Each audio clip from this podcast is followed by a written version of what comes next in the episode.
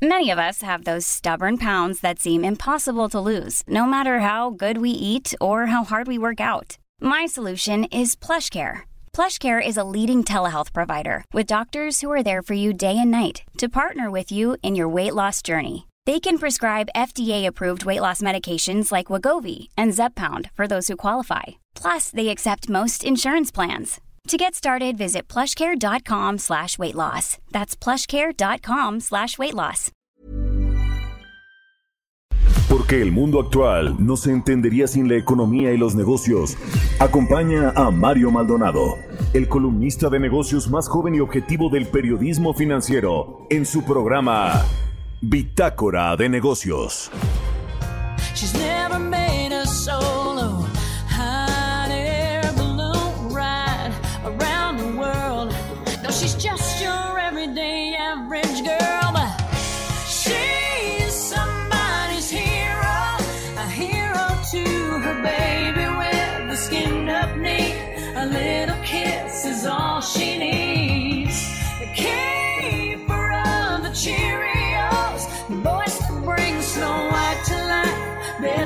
stories.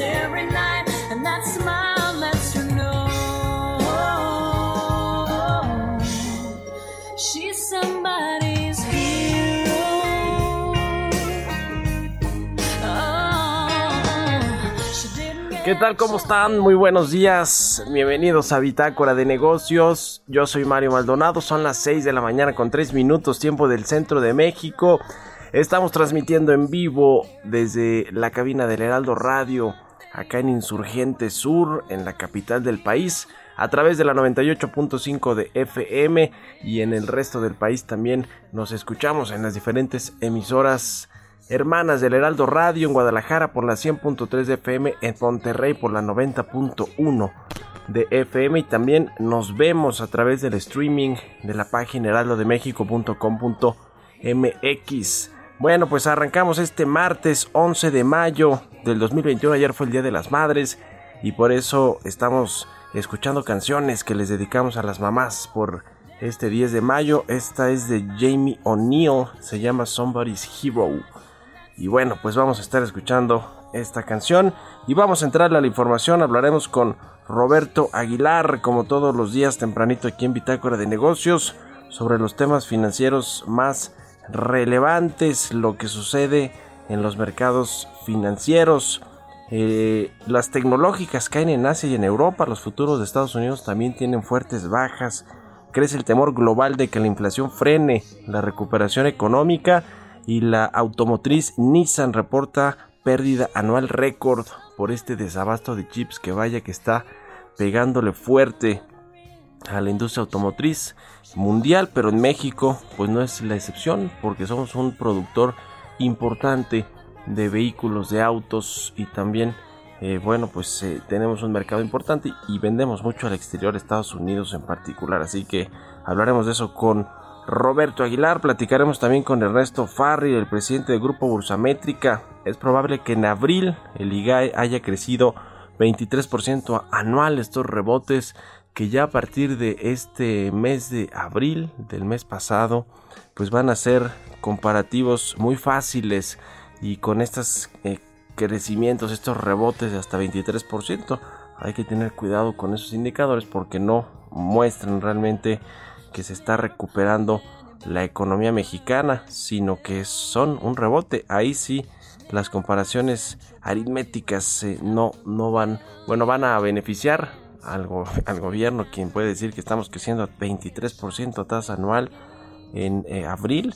Lo cierto es que, bueno, pues después del desplome que tuvo la economía por el cierre de las actividades el año pasado, a partir de abril precisamente, pues las comparaciones son injustas. Vamos a hablar también con Gabriel España, director de Iscali Capital Group. Él está allá en Estados Unidos y allá en Estados Unidos justamente se presentó eh, una primera queja en materia laboral contra eh, una empresa que tiene sede en México, en Matamoros, Tamaulipas. Es una historia interesante esta porque tiene que ver con eh, uno de los pues sindicatos más importantes de Estados Unidos quien expone una queja en México porque no en teoría no se les permitió a los trabajadores de esta empresa crear un sindicato independiente y esto vulnera el TEMEC, este acuerdo laboral México, Estados Unidos, Canadá. En fin, vamos a entrar a este tema porque ahí detrás de ellos está el exgobernador Francisco, bueno, todavía gobernador, gobernador que lo están desaforando, Francisco Javier García Cabeza de Vaca. Está este líder sindical eh, Tromka, muy importante allá en Estados Unidos. Y está también una abogada a la que el gobernador de Tamaulipas metió a la cárcel y que estaba en favor de estos trabajadores. En fin, es una historia que trae detrás de sí mucho, muchas cosas interesantes. Vamos a hablar también con Gabriel España de la recuperación económica de los Estados Unidos. El dato del empleo que salió el viernes, que no salió tan bien, pero bueno, va, va la recuperación de Estados Unidos rápida y sólida. Y platicaremos también con Juan Carlos Baker, ex subsecretario de Comercio Exterior y ex jefe negociador del TEMEC sobre este tema también de la queja laboral y cómo va desarrollándose todo el asunto de la relación bilateral México-Estados Unidos y también pues el sector exportador que es uno de los que está creciendo eh, de forma más importante los que pues hacen que estos rebotes económicos sean todavía pues más sorprendentes con respecto a los crecimientos porque sí se está recuperando ese sector aunque no es no es uniforme tampoco la recuperación. Vamos a hablar de todo esto hoy aquí en Bitácora de Negocios, así que acompáñenos el resto de esta hora hasta las 7 de la mañana. Vamos ahora con Jesús Espinosa, quien ya tiene el resumen de las noticias más importantes para comenzar este martes 11 de mayo.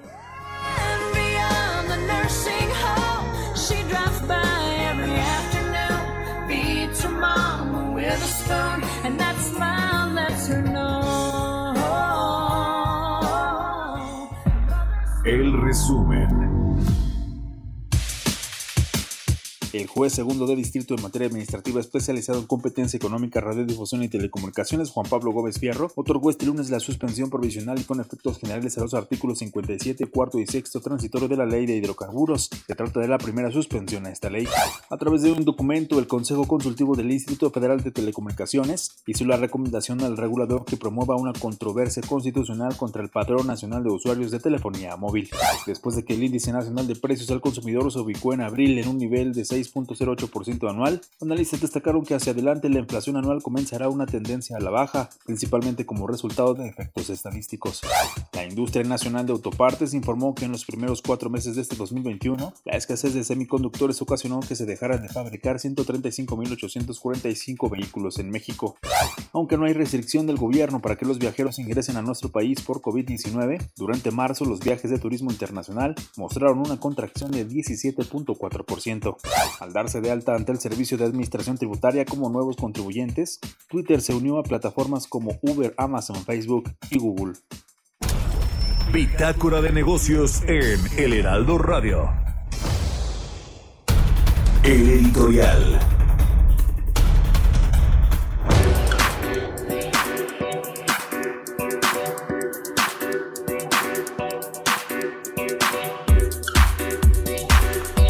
Bueno, pues mientras en el terreno judicial la Fiscalía General de la República persigue, por ejemplo, a dos candidatos a la gubernatura de Nuevo León, al candidato de la Alianza eh, Priista y de Movimiento Ciudadano, y que bueno, pues parece que ya está tomando partido la justicia, la Fiscalía, Alejandro Gertz en el eh, proceso electoral. ¿Qué pasa con el gabinete del presidente López Obrador? Yo escribo hoy en mi columna del Universal que está en crisis y es que pues algunos de los secretarios que pues en teoría estaban bien posicionados por lo menos ante la opinión pública en la cobertura mediática como el canciller Marcelo Ebrard pues ahora le cayó esta crisis de la línea 12 del metro a pesar de que pues más o menos había sorteado todo este asunto de los desplantes presidenciales contra Estados Unidos, contra España, había sido o ha sido el interlocutor más visible entre México y las farmacéuticas extranjeras o los países, los gobiernos para traer las vacunas a México. El otro, el secretario Herrera, el secretario de Hacienda, pues si bien ha hecho medianamente también un buen trabajo en términos de estabilidad económica, pues sí carga con esta lenta recuperación económica, con los gasolinazos, el deterioro financiero de Pemex, el refinanciamiento de la deuda pública que cada vez es más caro y va a enfrentar en septiembre, a partir de septiembre, pues este tema del presupuesto del próximo año. Ya ve que el presidente dice, si no gana mi partido la mayoría en la Cámara de Diputados, que es la que aprueba el presupuesto, pues va a utilizar su derecho de veto para que se use el presupuesto el año pasado. Y bueno, sería un costo político creo que importante tanto para el presidente como para el secretario de Hacienda. Viene la secretaria del Trabajo, Luisa María Alcalde, que trae a cuestas toda esta implementación de la nueva ley federal del trabajo, el tema del outsourcing.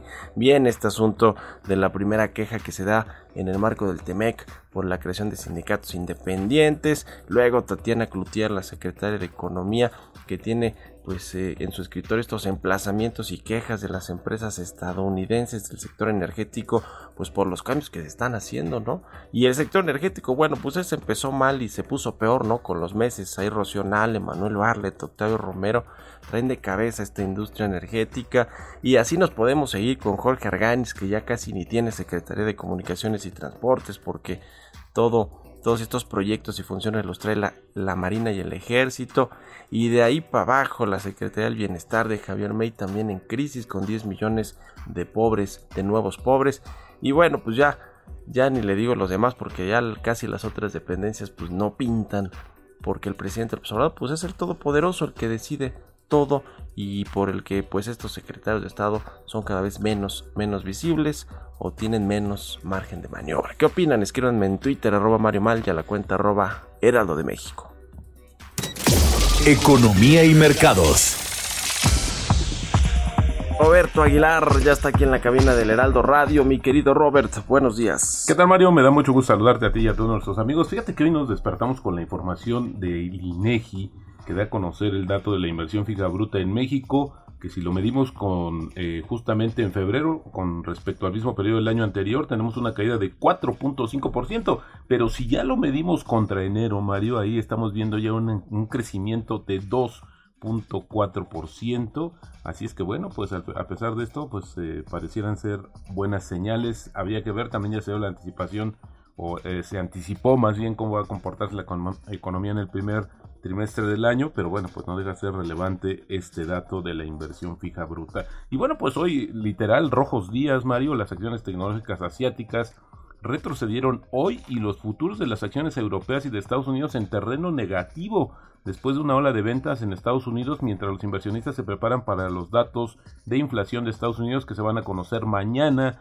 mientras que la política antimonopolio que aplica el gobierno de China ya afecta a las principales empresas tecnológicas del país asiático. Los precios de fábricas chinas subieron en abril al ritmo más rápido de los últimos tres años y medio, lo que aumenta la preocupación por la inflación en un momento en que la segunda economía mundial cobra impulso tras una fuerte tras un fuerte crecimiento en el primer trimestre del año. Interesante también porque, bueno, pues obviamente en la medida en que van eh, subiendo las preocupaciones sobre eh, la inflación, pues también se cuestiona el efecto de los estímulos económicos que varios gobiernos implementaron y que esto podría brillar a que los bancos centrales suban las tasas y rápidamente adopten medidas restrictivas, lo que podría frenar justamente la recuperación económica.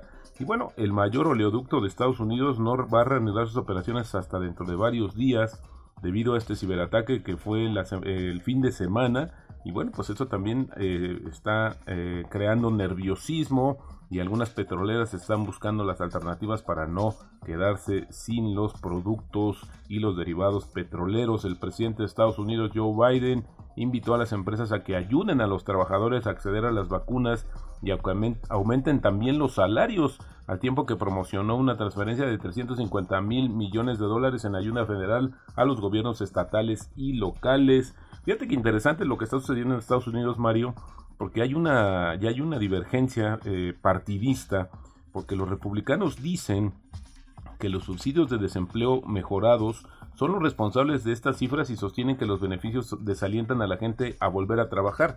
El viernes se dio a conocer un dato de las solicitudes del tema del desempleo de cómo se ha movido en Estados Unidos y bueno, pues estuvo debajo, la creación estuvo debajo de lo esperado y es que también se insiste en que justamente tanto eh, subsidio, transferencia federal pues hace que muchos trabajadores pues no busquen trabajo y que más bien se la pasen mejor justamente con lo que reciben del gobierno. Seguramente este tema va a escalar en los siguientes días y la crisis del coronavirus en India mostró escasas señales de alivio con un promedio de siete días de nuevos casos en un nivel récord.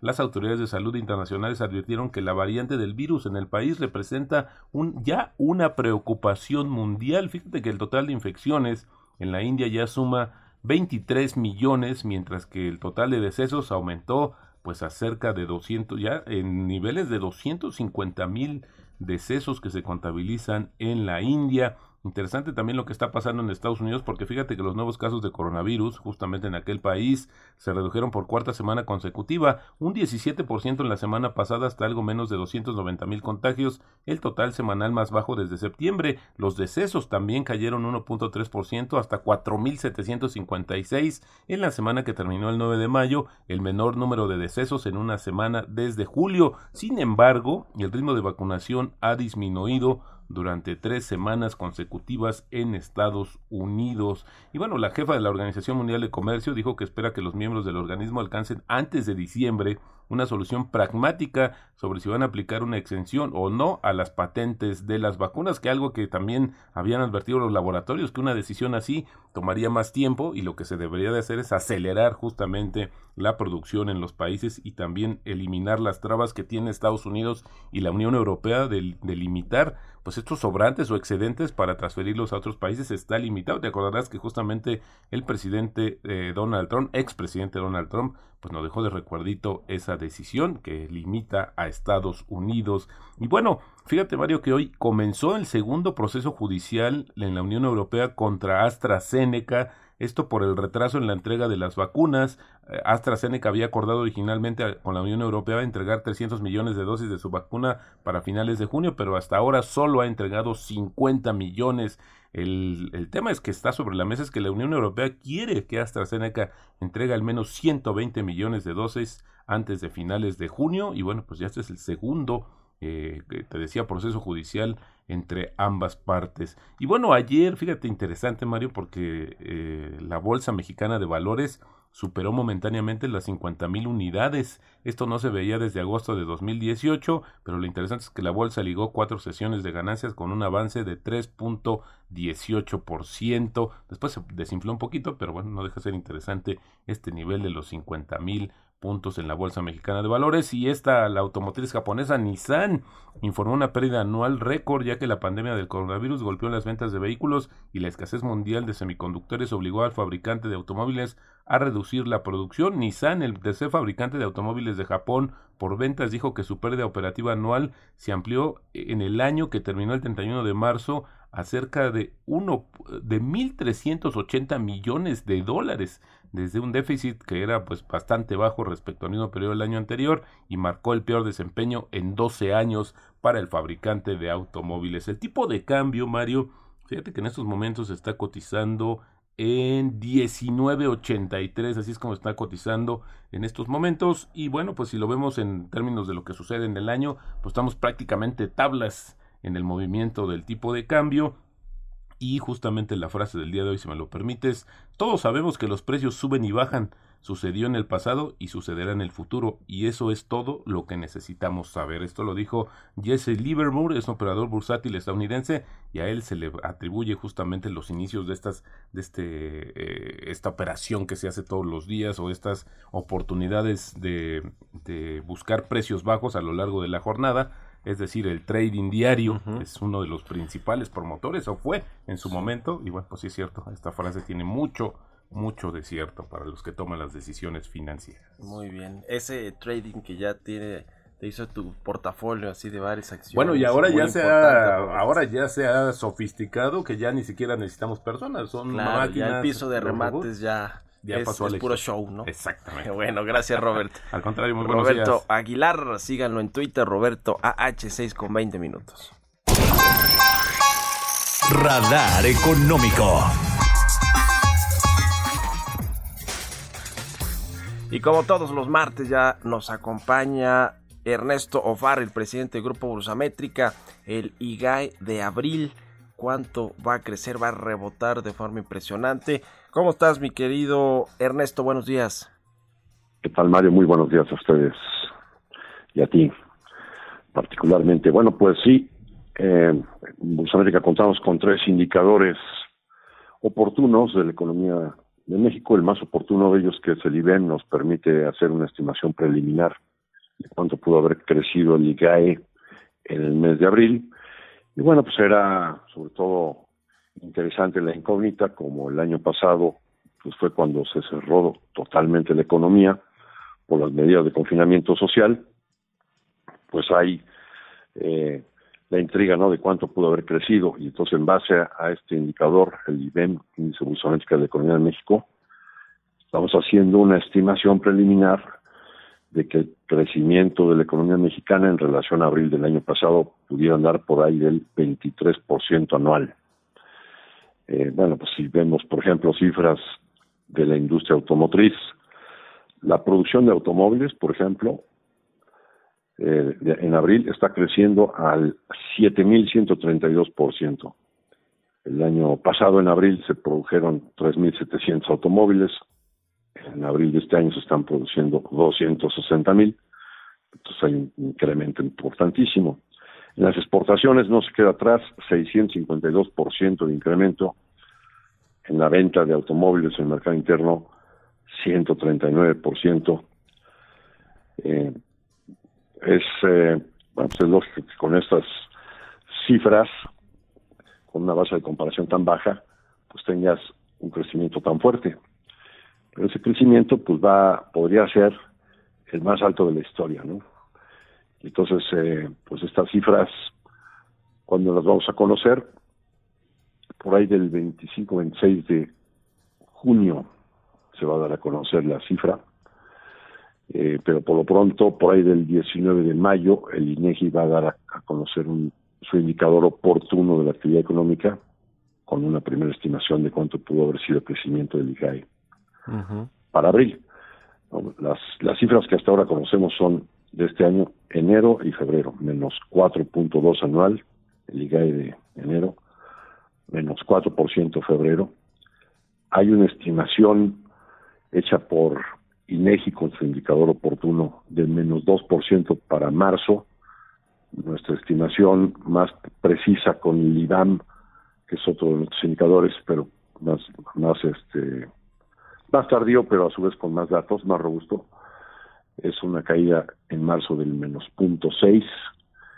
Este, este dato, eh, pues también eh, empata con el otro dato que dio a conocer el INEGI, que es el PIB trimestral oportuno, eh, pues con los tres datos que acabo de dar, el PIB del trimestre debe andar por ahí del menos 2.9, que es precisamente lo que está diciendo el INEGI, sí.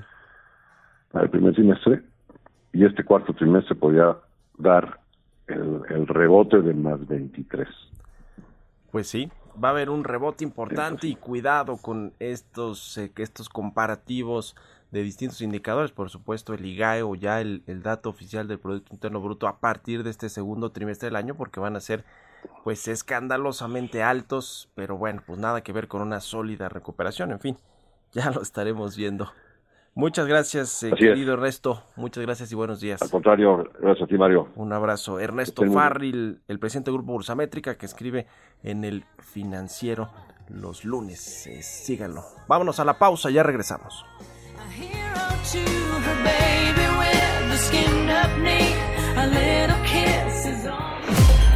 Continuamos en un momento con la información más relevante del mundo financiero en Bitácora de Negocios con Mario Maldonado. Regresamos. Heraldo Radio. Estamos de vuelta en Bitácora de Negocios con Mario Maldonado. Entrevista.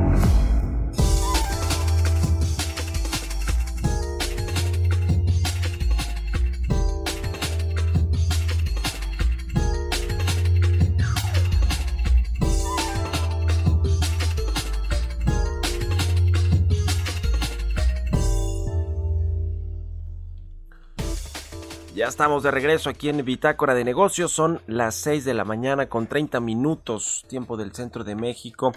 Vamos a hablar sobre el tema de los Estados Unidos. este lunes, ayer, Joe Biden, el presidente estadounidense, anunció varias medidas que su gobierno está tomando para reactivar la economía, además de estas multimillonarias inyecciones de dinero, de liquidez en la economía estadounidense, desde Donald Trump, pero este otro paquete de dos mil millones de, dólares eh, que son eh, 2 trillions allá en Estados Unidos, que es muchísimo dinero, es casi la economía mexicana más o menos de, de ese tamaño. También hay un plan de infraestructura importante.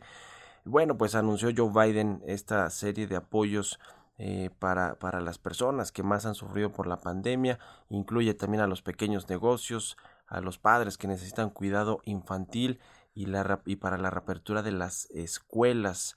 En fin, hay varios anuncios, aunque el dato del desempleo de, el, del empleo más bien del viernes que se presentó, pues digamos que no está en, en los niveles esperados. Eh, hay todavía importantes rezagos en materia de empleo en Estados Unidos, aunque pues sí se va recuperando mucho más rápido esa economía que el resto de los países y, y no se diga que de México. Vamos a platicar de todo esto con Gabriel España, director de Iscali Capital Group, a quien me da mucho gusto saludar hasta allá, hasta Estados Unidos. ¿Cómo estás, Gabriel? Muy buenos días.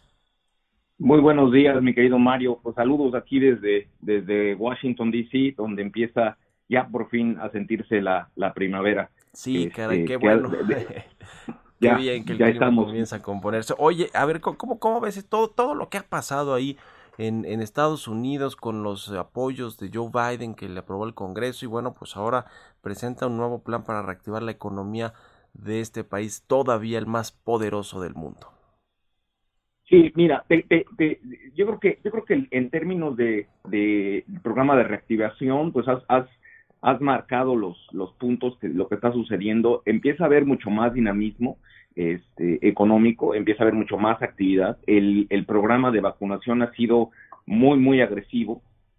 Este, y, y pues bueno, digo, eso ha eh, de alguna manera eh, dado más confianza a la gente a que se empiece a mover, empieza a haber viajes de negocios, empieza a haber una serie de actividades eh, de negocios importantes eh, lo que sí y, empieza también a, preocupar, que es muy temprano todavía, yo creo que para hacer algún juicio, muchos economistas acá están empezando a cuestionarse si estas medidas este, eh, de inyección de, de, liquidez al mercado, inyección de capital, eh, apoyos a las familias, van a tener dos o un impacto inflacionario, o sea, un, debido a un incremento en el consumo y si realmente van a tener un impacto en el empleo. Hacías mención del reporte de, generación de empleo eh, que, se, que, se, que se publicó la semana pasada y este y pues bueno, el reto es que esto, que este consumo, esta demanda que, que vamos en, de manera indirecta afecta positivamente a México, eh, eh resulte en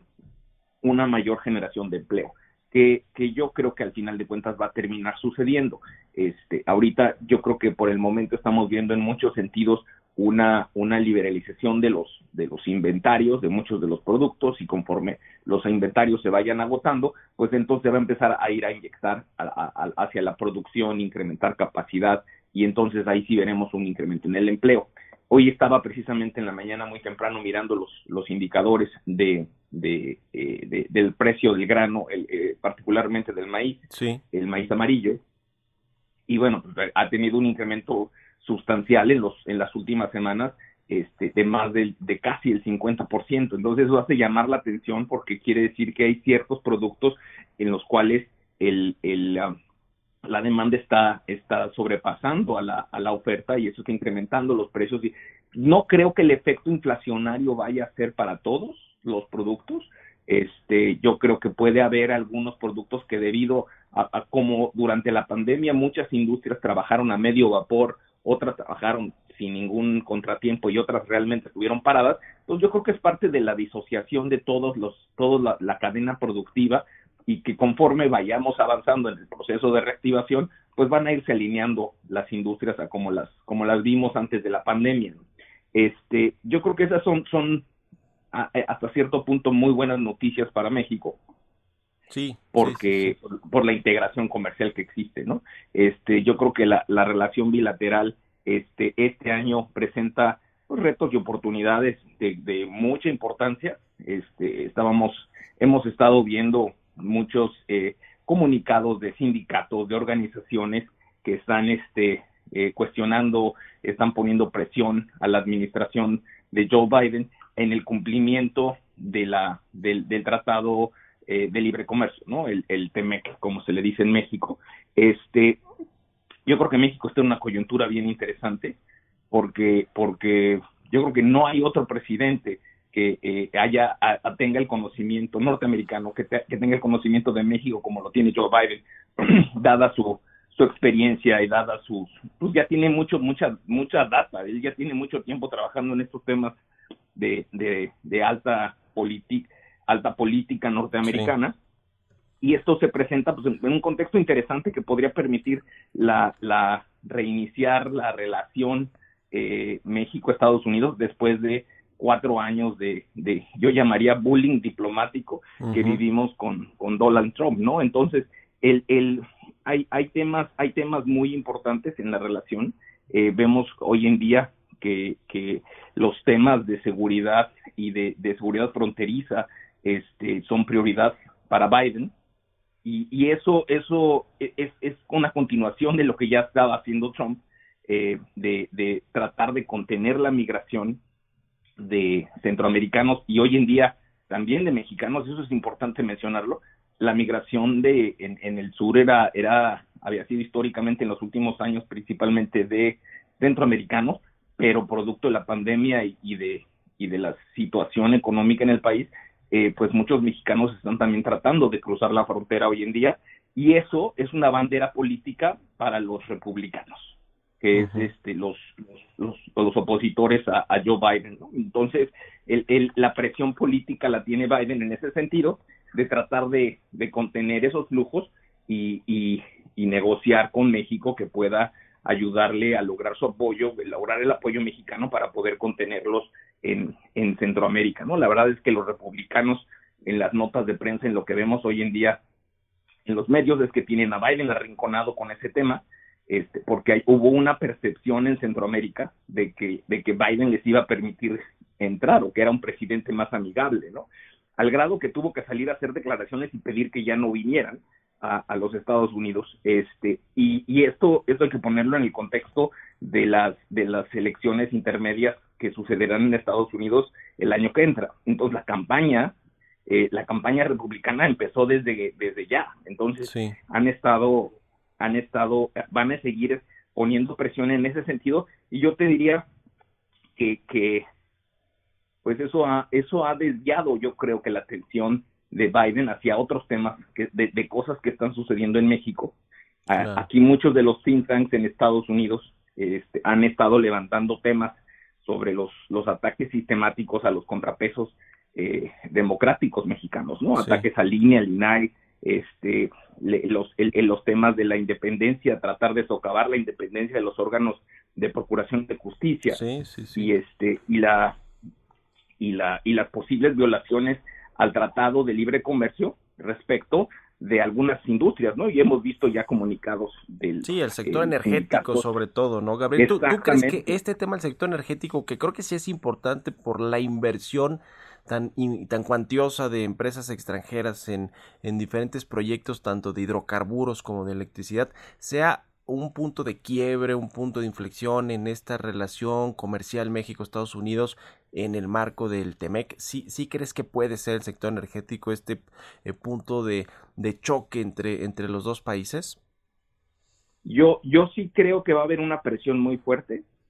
Sí hay una, hay, hay que ponerlo en el contexto de la primera revisión de la, de, de la, de, se estableció en el, en el TEMEC una comisión de evaluación de libre comercio, que es la primera vez que se, que se hace. Y, y, la primera vez que se van a reunir los, los tres países, México, Estados Unidos y Canadá, es el 17 y 18 de mayo. Entonces, en esa, en esa revisión, en esa revisión se van a poner sobre la mesa todas esas quejas. Es por eso que vamos a ver eh, eh, muchas más demandas por parte de, no solamente sindicatos, este, no solamente em, empresas y, y, o, líderes gremiales, poniendo sobre la poniendo sobre la agenda todos estos temas. Eh, obviamente el sector energético es un sector que es muy importante para los Estados Unidos, eh, pero también es importante para México. Entonces, yo creo que ahí puede lograrse mucho apoyo, los, los, el, tanto, tanto gente de del, eh, empresas americanas, órganos de gobierno americano y empresas mexicanas, ¿por qué no decirlo? Están, van a estar muy interesadas en que no se, no, no se, se deje de atentar. No quiero decir todavía sin hacer un juicio de si hay o no violación al Tratado de Libre Comercio, que eso le corresponderá a otros decirlo, este, que, se deje de atentar al sector, ¿no? porque porque si México eh, en este momento es dependiente de, energéticos en muchos aspectos y al mismo tiempo Estados Unidos es un mercado para el, para el, empresas eh, principalmente en, temas de generación de energía este, y obviamente de consumo de, gas natural este, muy importante entonces sí, sí, sí puede ser un parteaguas y, y vamos, yo creo que esa hay que poner mucha atención a esa comisión que se está, que se va a llevar a cabo, el, te decía, el 17 y 18 de este mes. Sí, sí, sí. Y bueno, y, y sobre todo también la, la, visita que ya se anunció de la vicepresidenta Harris a México, este, donde seguramente, pues esos y otros temas se van a discutir. Es, es muy probable que, que la, la, digamos, el, el, el, no solamente va a llegar el momento en el que el gobierno americano no solamente ve a México como un contenedor de migrantes, sino que tiene que empezar a poner atención a los otros temas que hablaba yo de la de, de, institucionalización de la democracia que este que pueden afectar seriamente los flujos no solo de inversión sino también de migración. correcto.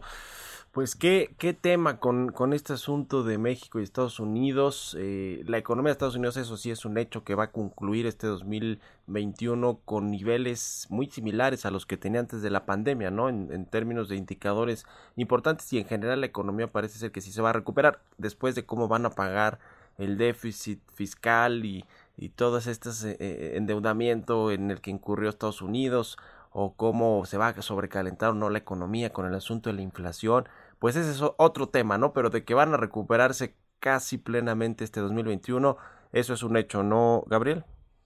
No, no, de eso no me queda duda. Es más, yo, yo, yo apostaría que incluso van a crecer, van, van a quedar mejor, van, no, no solamente van a recuperar lo perdido, sino que van a tener una ganancia respecto de este eh, la situación prepandemia.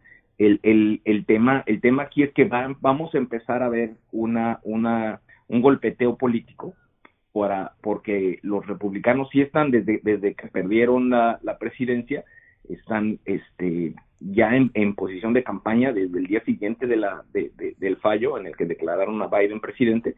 Y, y, vamos a ver muchos de estos, muchos de estos temas de, de México es la, México es, como aquí decimos, la, es la piñata favorita.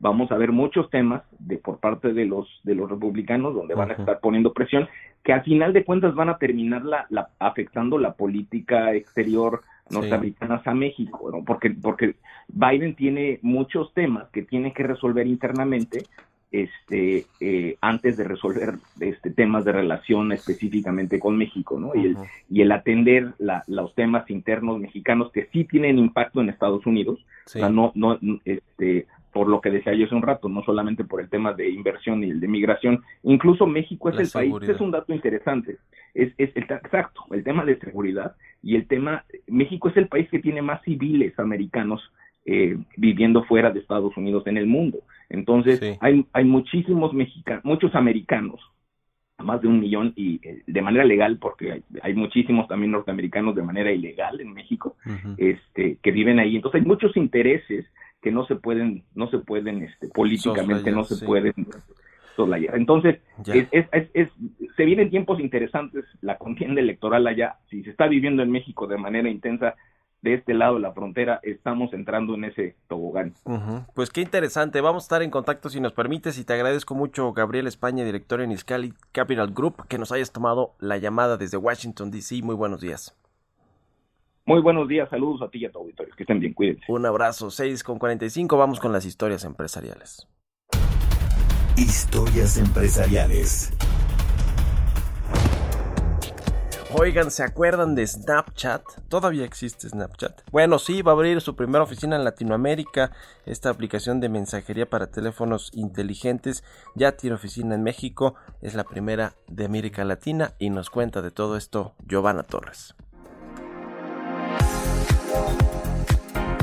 Snapchat abre su primera oficina en América Latina y escogieron la Ciudad de México para comenzar su expansión y estará dirigida por Ana Daniela Portillo, exgerente general de Lime, la startup de renta de bicicletas y monopatines. Portillo cumplirá en la nueva sede como líder del desarrollo de mercado. La nueva líder cuenta con una larga trayectoria. Comenzó como consultora de negocios en McKinsey Company.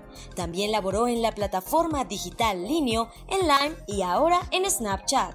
Ana Daniela Portillo manifestó sentirse emocionada por la oportunidad de continuar expandiendo localmente las asociaciones y los esfuerzos de Snapchat, con el objetivo de brindar una experiencia realmente mexicana a los Snapchatters que reflejan la rica herencia cultural y diversidad de nuestro país.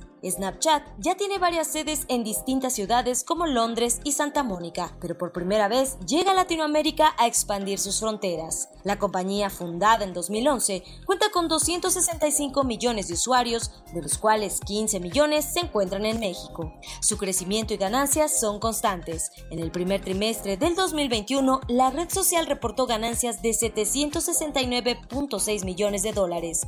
Se estima que con su nueva funcionalidad, llamada Spotlight compita directamente con TikTok, la cual en cinco meses consiguió 125 millones de usuarios. Para Bitácora de Negocios, Giovanna Torres.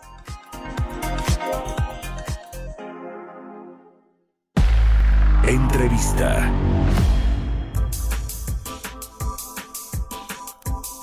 Bueno, pues se presentó esta primera queja laboral contra México por parte de sindicatos de Estados Unidos ya en el marco del TEMEC. ¿Y qué va a suceder con esto? ¿Qué tan importante es esta queja que se puso en contra de una empresa que tiene sede en Matamoros, Tamaulipas y que, eh, bueno, pues es de capital canadiense, pero opera en, nuestro país? Eh, es una firma de autopartes, una empresa de autopartes. Sienta un precedente esto importante para el, asunto laboral. El, el, tema de fondo es que no se eh, le, les permitieron crear a los empleados un sindicato independiente, que es parte, por supuesto, de lo que viene en la reforma a la ley del trabajo que se hizo eh, en el 2019 y que bueno pues era para cumplir también en parte con lo que exigía el TEMEC. Vamos a platicar de esto con Juan Carlos Baker, ex subsecretario de Comercio Exterior y ex negociador del TEMEC. ¿Cómo estás Juan Carlos? Buenos días. ¿Qué tal, María? Muy buenos días. Aquí a tus órdenes. Muchas gracias por tomar la entrevista. ¿Cómo ves esta primera queja en materia laboral ya eh, con, con, el TEMEC y, y, el asunto de los sindicatos? Y además quien está detrás de esta queja, pues es ni más ni menos que uno de los más importantes líderes eh, de trabajadores allá en Estados Unidos, el señor, el señor Tomka. ¿Cómo ves el, el asunto? Pues mira, yo te diría, Mario, que en primera instancia no, no debe de sorprender que haya esta este solicitud de que se analice una supuesta eh, violación al TEMEC en materia de estos compromisos laborales, porque pues estos este sindicato, los los Teamsters, eh, lo han dicho desde hace mucho tiempo, ¿no? Que que en México no se respeta la libertad sindical, que no se apliquen las leyes en, en la materia y que pues bueno parte de la competitividad supuestamente que que ellos dicen que México ha obtenido pues se debe precisamente a no respetar estas leyes. Esta opinión, de hecho, no solamente la comparten, la comparten algunos congresistas estadounidenses que en su momento eh, pues vinieron a México durante el proceso de discusión del TEMEC y pues expresaron este tipo de, de opiniones, ¿no? Entonces, bueno, creo que en ese aspecto no debe de ser una sorpresa el hecho de que haya una demanda, pues porque desde hace tiempo había unos actores interesados que habían señalado que esto era un tema que desde su opinión se tenía que, que, atender. Ahora, a mí me, me parece que el fondo de todo esto, Mario, como tú mencionas, pues es importante por el precedente que puede sentar. Uh -huh. Por un lado, hay que recordar a nuestra audiencia que este mecanismo de acción rápida con el, bajo el cual se solicitó esta investigación, pues es un elemento que realmente no existe en ningún acuerdo comercial, o sea, solamente existe en el TEMEC y pues se incorporó como una demanda muy específica de estos grupos de interés en Estados Unidos. Entonces, pues al hecho de ser el primer acuerdo, el primer caso que se presenta bajo este mecanismo, eh, la primera ocasión en que se va a poner a prueba todo el procedimiento con los tiempos que se determinaron, con este, las instancias de revisión que existen a lo largo del proceso y pues bueno, eventualmente la decisión a la que se llegue, pues me parece que, que va a sentar un precedente y que además va a haber mucha gente que va a seguir muy de cerca cómo se relacionen y cómo se lleven a cabo los procedimientos, porque bueno, pues ahora en este caso tú lo mencionabas, es una empresa que se dedica al sector autopartes, que está dentro de los de los em, sectores prioritarios, se determinó una serie de sectores prioritarios en el tratado, eh, pero no es el único. Hay otros, como puede ser, por ejemplo, la industria del acero y otros más que pues seguramente van a estar siguiendo con mucho detalle esto, ¿no? Entonces, en resumen, no me parece que sea una sorpresa, sí me parece que va a ser muy importante seguir el procedimiento porque es la primera ocasión en que se va a ejecutar y pues bueno, lo vamos a poder ver literalmente pues todos, ¿no? En tiempo real. Y pues la decisión que se llegue eh, sin duda va a marcar un precedente que, que va a ser este importante para futuros casos si es que estos llegan. ¿no?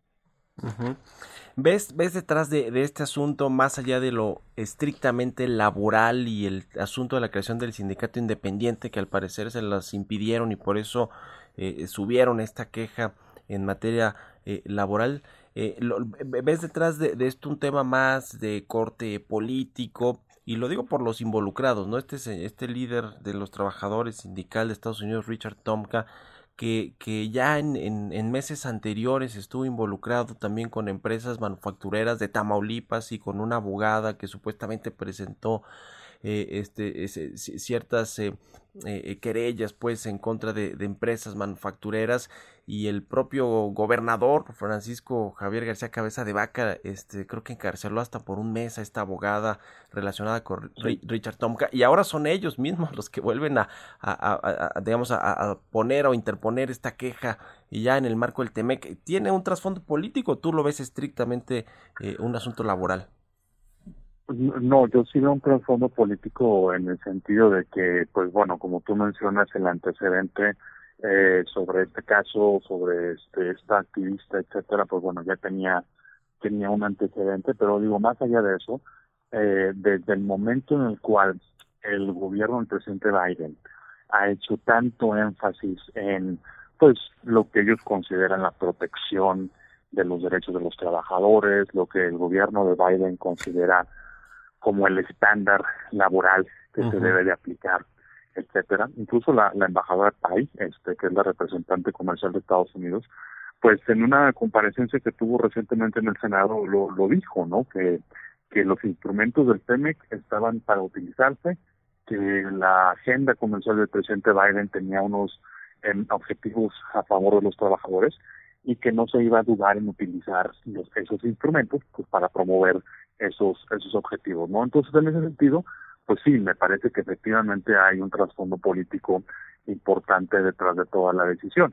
Independientemente aquí pues bueno yo al menos no tengo los elementos para juzgar si hay una relación o no pero claro que me parece que que el, el solicitar y el mover todo este proceso pues tiene tiene un trasfondo político. Ahora, en estricto sentido, Mario, creo que, que, que eso pues es mejor que se trate dentro del TEMEC. O sea, lo que me refiero es sí, que... Sí, sí, porque hay los eh, candados, los este mecanismos...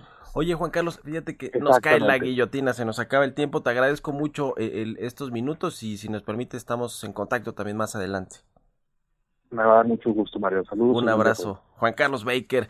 Bueno, pues con esto nos despedimos. Gracias a ustedes por habernos acompañado este martes aquí en Bitácora de Negocios. Se quedan con Sergio Lupita en el Heraldo Radio y nos escuchamos nosotros mañana tempranito a las 6. Buenos días.